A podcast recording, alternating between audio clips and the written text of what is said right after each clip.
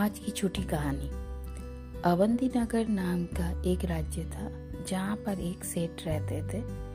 उनका सेठ और सेठानी का कोई बच्चा नहीं था। सेठ और सेठानी इससे बहुत दुखी थे।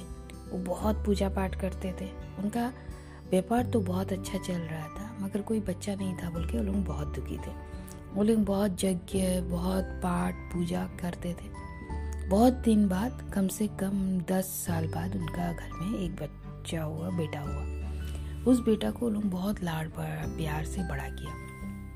जब बेटा पढ़ाई में उतना अच्छा नहीं था, क्योंकि वो लाड प्यार में बर्बाद हो गया था। उसका घर में हर कोई उससे बहुत प्यार करता था। इससे क्या हुआ, बच्चा बहुत उद्दंड हो गया और धीरे धीरे बच्चे बड़े, बड़ा हो गया।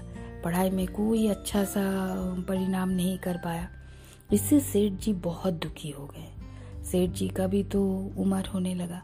सेठ जी सोचा कि मेरे बाद इसका क्या होगा। इस सोच सोच में वो बहुत दुखी होने लगा। वो अपना दोस्तों के साथ जब जितना पैसा चाहिए था, अपना पिताजी से माँगता और लेके चला जाता। अगर पिताजी नहीं देते तो माँ माँ से मांग लेता। माँ दे देती और माँ नहीं देती तो चाची, बुआ कोई ना कोई उसको दे देता।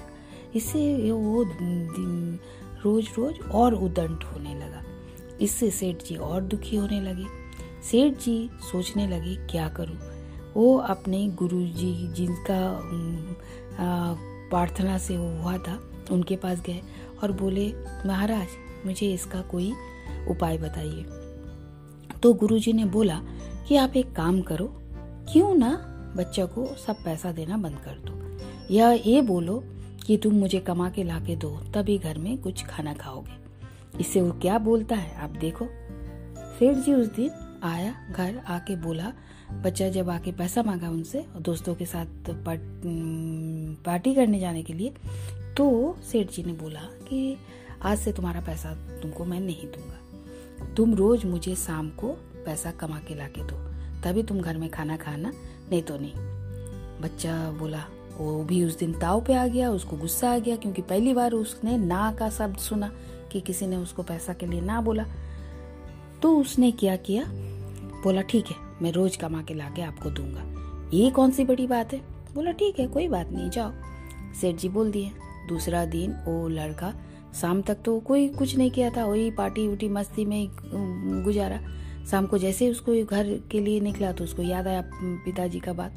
उसने जाके उस दिन अपनी माँ से मांगा। माँ ने उसको दे दिया। दूसरा दिन वो अपना चाची से मांगा। वो चाची उसका दे दी। तीसरा दिन अपनी बुआ से ऐसे करते करते वो तीन महीना गुजार दिया। उसके बाद जब भी वो किसी से पैसा माँगता, सबने ना बोल बोल दिया। जब जब सबने ना बोल दिया तो अभी सोचने लगा कि मैं घर कैसे जाऊँ? पिताजी तो घुसने नहीं देंगे। वो ऐसे सोच सोच ही रहा था। कि उसको पैसा कमाने का कोई उपाय नहीं आया क्योंकि वो कभी कुछ किया ही नहीं था, उसे पता नहीं था कि कैसे पैसा कमाया जाता, कैसे मेहनत। तो देखा कि एक आदमी अपना हाथ गाड़ी ढकेल के लेके जा रहा बहुत थका हुआ था, उसको और चल नहीं पा रहा था।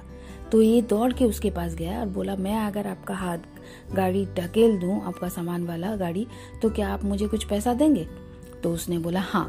तो उसका गाड़ी, हाथ गाड़ी ढकेलने लगा। ढकेल ढकेल के चढ़ाई पूरा चढ़ा दिया और सामान उसका जहाँ, जो जहाँ लेके जाना था वहाँ तक पहुँचा दिया। और पहुँचाने के बाद वो जब वहाँ पहुँच दिया तो उसको ने उसको कुछ पैसा दिया। तो वो पैसा ले आके वो अपना पिताजी को दिया। तो पिताजी को जैसे दिया, रोज वो जब वो पैसा लाता था सबसे मांग मांग के तो पिताजी बोलता था कि जाओ कूड़ेदान में फेंक दो। तो रोज वो कूड़ेदान में फेंक देता था, उसको कभी दर्द नहीं होता था। मगर आज जब वो पैसा लाया तो उसका पिताजी बोला, ठीक है अच्छा किया, जो कमाया कमाया, जाओ कूड़ेदान में फेंक दो। मगर जैसे ही उसका पिताजी बोला कि कूड़ेदान में फेंक दो, वो रोने लगा। बोला कि मैं कितना मेहनत करके मैं पैसा कमा के लाया और आप इस पैसा को बोल रहे कूड़ेदान में फेंक दो। तो जब उसका तब पिताजी बोला कि अभी तुमको समझ में आया मेहनत का फल क्या होता है? इतनी मेहनत करके ही मैं पैसा कमा के लाता हूँ। और तुमको इसीलिए ही मैं बोला था कि जब तक तुम खुद मेहनत करके नहीं लाओगे, तब तक मैं तुम्हें पैसा नहीं दूँगा।